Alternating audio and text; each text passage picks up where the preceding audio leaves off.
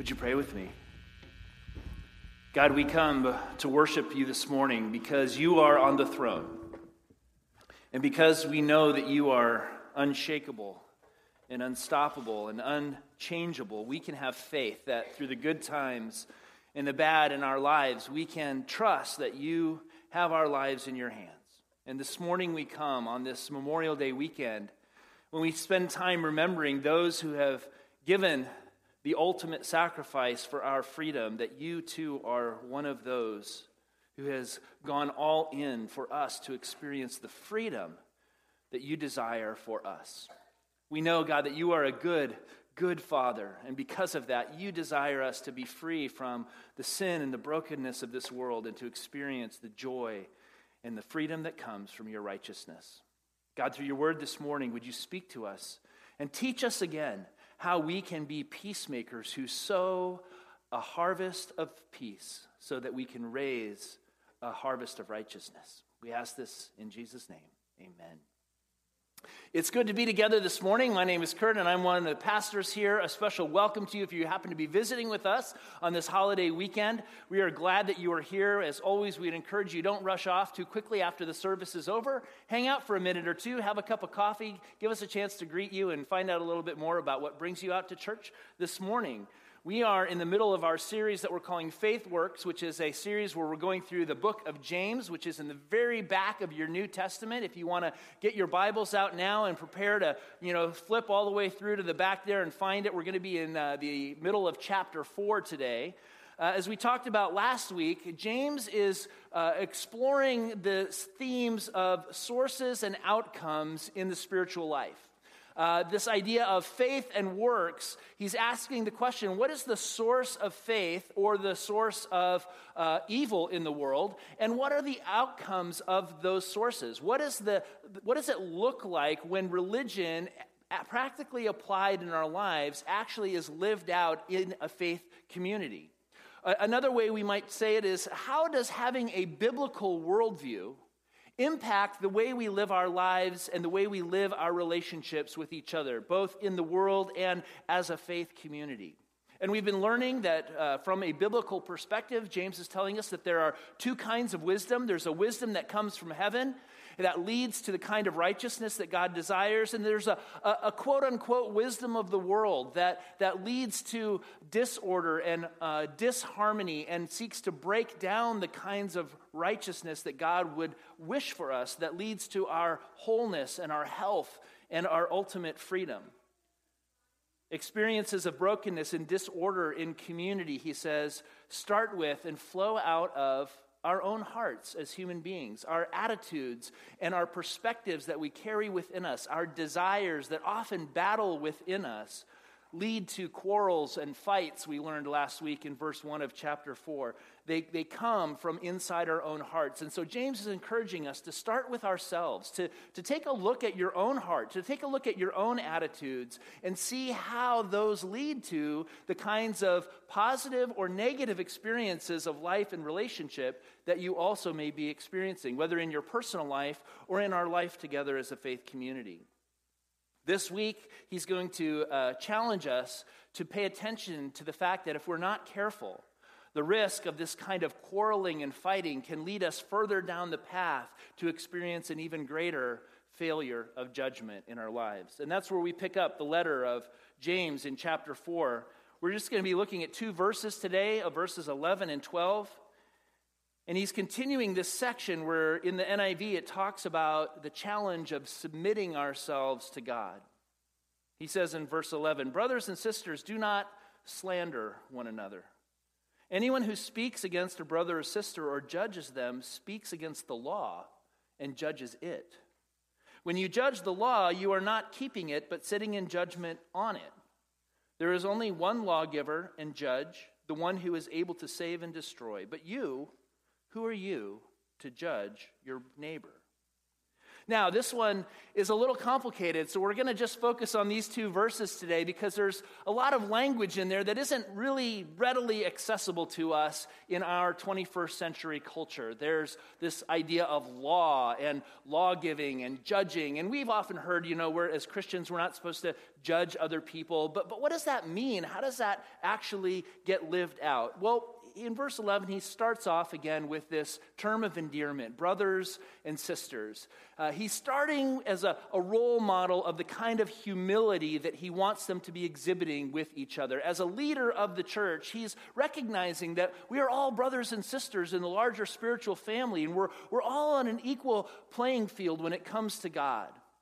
We are intended to be the kind of faith works or the, the skunk works of the Christian world that where we're living out this faith together and putting it into practice and, and seeing the kind of righteous relationships emerge that God desires and the reason why he sent his son Jesus to set us free from the sin and the brokenness of our lives. And so he says, Brothers and sisters, do not slander one another.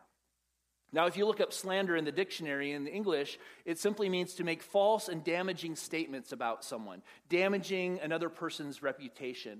If you go a little deeper, though, into the Greek language in which the letter was originally written, the NIV tr- translates that Greek word eh, with the word slander, but in the original Greek, it had a much broader general connotation, which simply meant to speak ill of someone else. Now, it could also be applied in a more specific manner to speak falsely about somebody. But whether statements about other people are true or false, what James has in mind here is that we have to be sensitive and careful about negative and critical speech in our relationships with each other. We might say, talking about each other behind our backs. These were a part of the quarrels and fights, apparently, that was going on in the community that James was writing to, because that's how he referred to it earlier in the chapter. And it also reminds us earlier in the, the letter where he talks about being a, aware of the power of the tongue, the power of our words to build up or to tear down. And that the ultimate goal, as we look at a biblical perspective that God has for us, is that we participate in building up and bringing the healing and the wholeness that God desires, not only for your life life my life, but for the entire creation. When we do so, we become peacemakers or shalom makers, we said on that Sunday when we talked about that.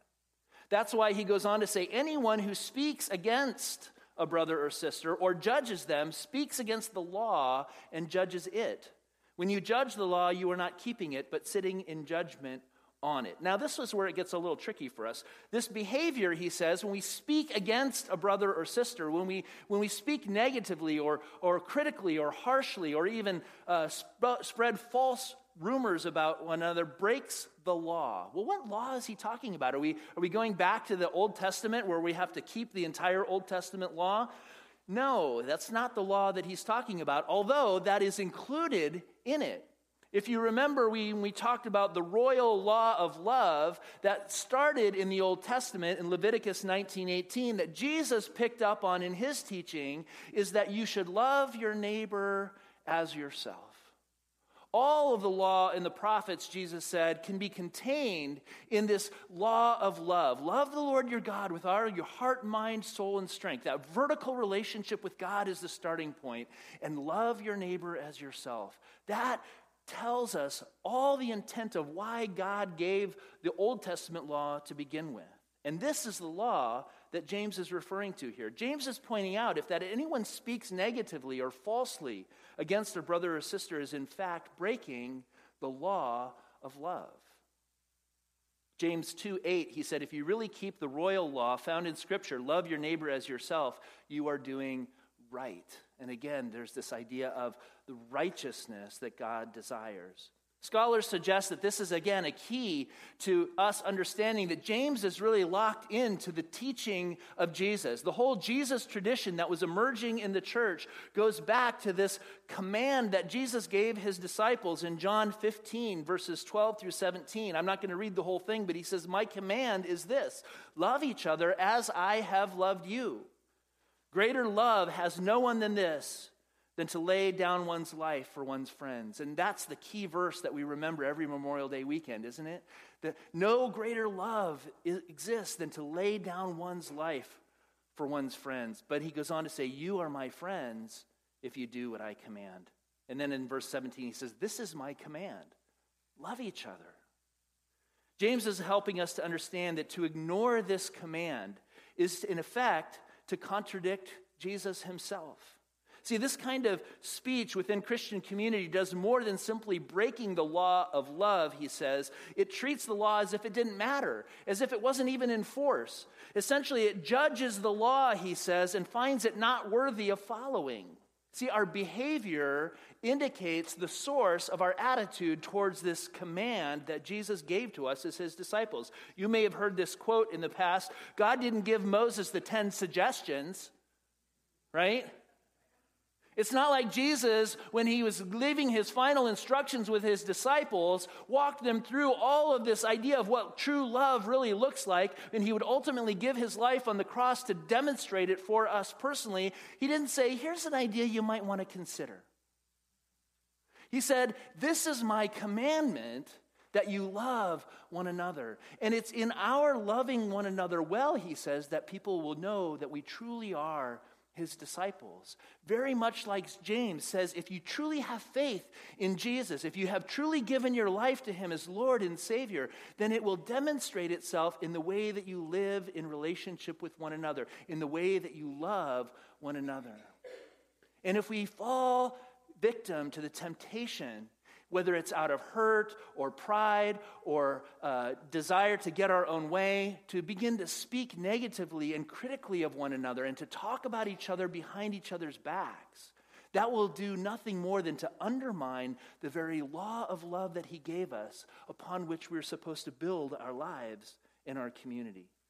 Again, for James, it comes down to our life of worship. We say this over and over again. Worship isn't about coming to church for one hour on Sunday morning. Although this is a part of corporate worship, our worship life includes all that we have and all that we are. It includes our work life and our marriage life and our family life and our parenting and, and, and respecting our elders and being a good student. All of the gifts that God has given us, He's invited us to steward them wisely as a part of our worship life. We've learned from James that to live this kind of a life, though, requires the wisdom of humility and the willingness to fully submit ourselves to God. That's why he goes on in verse 12 to say, There is only one lawgiver and one judge, and that's a capital L lawgiver and a capital J judge, which signifies he's talking about God, the one who is able to save and to destroy. But you, who are you to judge your neighbor? See, we have to come to God with humility, recognizing we've all blown it. We've all made mistakes. We are all flawed and broken, trying to allow the Holy Spirit of God to put the broken pieces of our lives back together. Therefore, we need to approach one another with grace and patience and humility and learn how to work to build one another up rather than tear one another down. By our behavior and speaking ill against one another, we essentially put ourselves in the place of God, James is saying, as if we had the right and the wisdom and the authority to sit in judgment over others. Now, this idea of judging is a little tricky one, too, because I, would like to suggest that as you go through and you, you look at this idea of judging, there's two different aspects to it. One applies in the situation here, and the other doesn't. Uh, I'd like to talk about the idea of judgment versus being judgmental. Because the Bible in many other places says we are supposed to use wise judgment as Christians. It doesn't mean that we do we throw out all judgment in order to, to be a good Christian. What it means is that we don't take a judgmental attitude with each other. Let me explain a little bit what I mean. Judgment, in the definition in the uh, Webster, says it is the ability to make considered decisions or come to sensible conclusions. Well, if you think about the teaching of Jesus, he said in Matthew 10 16, See, I am sending you out like sheep in the midst of wolves, so be wise as serpents and innocent as doves. See, Jesus knew that it would take wise judgment for us to navigate our way through a broken and a dark and an evil world. In, in no sense are we to, to throw out our wisdom and our judgment as Christians. We have to use judgment to make wise decisions for our own lives, to discern between good and evil. But in the act of using our judgment, if we allow that to slide into becoming judgmental towards other people around us, then we are not actually using wise judgment, but in fact, we have fallen into a failure of judgment and we're missing the point of why Jesus gave his life. When it comes to the life of faith, we've been invited to live out together. We are not supposed to live judgmentally with each other. According to James, when we become judgmental, we're not only arrogating to ourselves what belongs to God alone, but we also invite and pronounce judgment on ourselves because we demonstrate that we're missing the whole point of the law of love. That it's supposed to lead us to build one another up, to speak kindly and encouragingly to each other, to have grace and patience and mercy. This often happens, though, especially when we think of we, when we are in the right or we are in the position to protect something that's valuable or important. And we see this play out in our culture every day, don't we? I mean, you don't have to look very far out there into the world to see how this uh, dynamic works. We see it in our current presidential race. You know, the, the, the, the, slander that's going out through our tweets and our emails and our social media, and the news picks up on it, and you have all this drama that's going on between these political candidates. But, but they feel very justified in doing these negative things because the whole goal is to win, right? The end justifies the means. If you win the White House, who cares what you said to get there? Now you're there. It justifies the fact that you can do whatever you want. We see it in our new, nightly news broadcasts where you have this win at all costs attitude in debates where, where you put each other down and you slander each other right on national television in order to prove your point. And, and who can diss the other person more is comes out on top in the debate. The ends justify the means. We see it at work in our office politics and people climbing the ladder. We see it in our school systems. We see it in our own marriages and families. And we have the capacity to speak ill considered words and even slanderous words about each other, even within the church, too. Can't tell you how many horror stories I've heard about churches who get locked into these battles where the lies and the rumors and the slander that goes on behind the scenes just tears people and families apart. It's unfortunate but true that the contemporary church is no less immune to this virus of slander and ill talk and criticism than the church to which James wrote. So, what do we do about it? How do we, how do we address this issue, if it is even an issue that we need to deal with? Well, again, I, I'd like to suggest that James is recommending we start with ourselves first. Don't start thinking about, oh, yeah, he's talking about Joe, and oh, well, I, Mary, she, she needs to hear this message. What about you and me? How often does our own speech, in the quietness of private conversations with friends, uh, at Starbucks, in the cooler room, at, the, at work, drift towards critical, negative talk about other people? Whether it's our church leaders or our neighbors or our coworkers if we are really honest, we really struggle with this, don't we? So, James suggests the three things that we can do. The end just doesn't justify the means. Sometimes we're so sure that we're standing up for what's right or good, or we feel hurt or wounded, that, that we feel justified in lashing out or talking about somebody else because we feel like they've done us wrong. But the end doesn't justify the means. Often we can leave a sea of damage in our wake. And James is telling us that the life of faith or in the life of faith, we have to understand that the how is just as important as the why. You get that? The how is just as important as the why. We can't allow ourselves, in our, con- uh, our certainty of our own faith, to allow ourselves to think that it doesn't matter how we relate to each other or talk about each other if we're working for what we even think is a positive goal, because the how we do it is just as important as the why. That's the source and the outcome if we're not paying attention to how we are living out our life and how we are using our words to either build up or tear down, we can unwittingly be doing more damage even when we think we're trying to do good. And that leads to number two is in order to have some clarity in all that, we need to allow the Bible to be our guide. That's the value of knowing and being in Scripture. Because as you look at the whole of Scripture and you allow Scripture to give us a more biblical worldview, we begin to see what David Nystrom said in his commentary that there's something about faith that tends toward certainty, but certainty can be dangerous if it makes us blind to the truth. He says you see this worked out in the life and the ministry of Jesus, where he spent time and effort trying to open the eyes of the religious leaders of his day, but to no avail because they were so certain that they knew what God wanted and they knew what Scripture meant that they missed the Messiah when he came. What ensures the honesty and integrity of our faith and practice, he says, is in part a healthy biblical self critique. Going to Scripture, but looking at Scripture as a critique to our life first. Again, James is reminding us of having this biblical worldview helps us to learn how to apply God's wisdom in everyday practical situations in our lives. Biblically, we're reminded again that our goal is to be a part of God's peacemaking, His healing, His wholeness, and His shalom. We are to be His peacemakers, James told us. And if we're not using our words to build each other up, but we're allowing them to tear each other down, even in quiet, subtle, and secret ways, then we're not participating in the shalom of God in this world. Finally, the, then the starting point means that we need to start with ourselves and commit to a new level of personal integrity, paying attention to the words that are coming out of our mouth.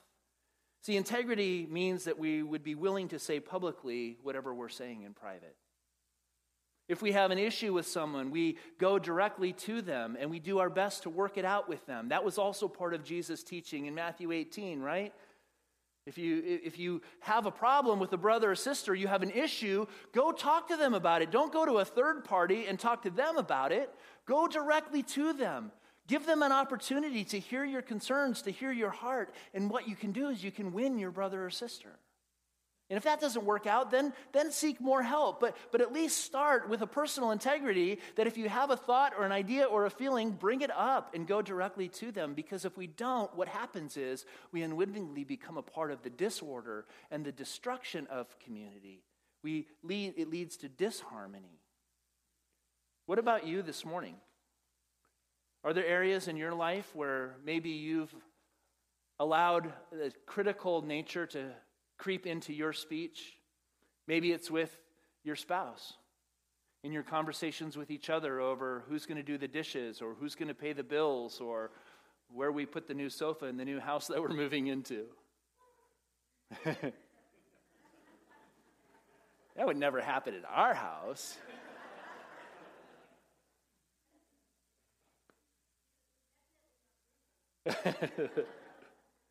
See, God is inviting us to understand that we have a new identity in Christ. That it doesn't matter where you've been, it doesn't matter what you've done, it doesn't matter the mistakes you've made before now. But in Christ, we recognize, as we've sung over and over again through this series, we have a good, good Father who wants the best for us. And we have a new identity in Christ. We, we come to understand that we have the opportunity to be shalom makers, to be peacemakers, to bring God's healing and wholeness into other people's lives. And, and the hardest part about that is to do it right at home where it starts in those who are living closest to us. It, it, it has to, the hardest part about doing it right here at church when we have to, to struggle to give up our own wants and preferences and needs to, to, to care for the needs of the other first. Too often we make church about uh, uh, uh, being successful in the program and we miss the people in the process. And James is inviting us to say, Focus on the people, not the process. Because if you focus on the people, you win the process as well.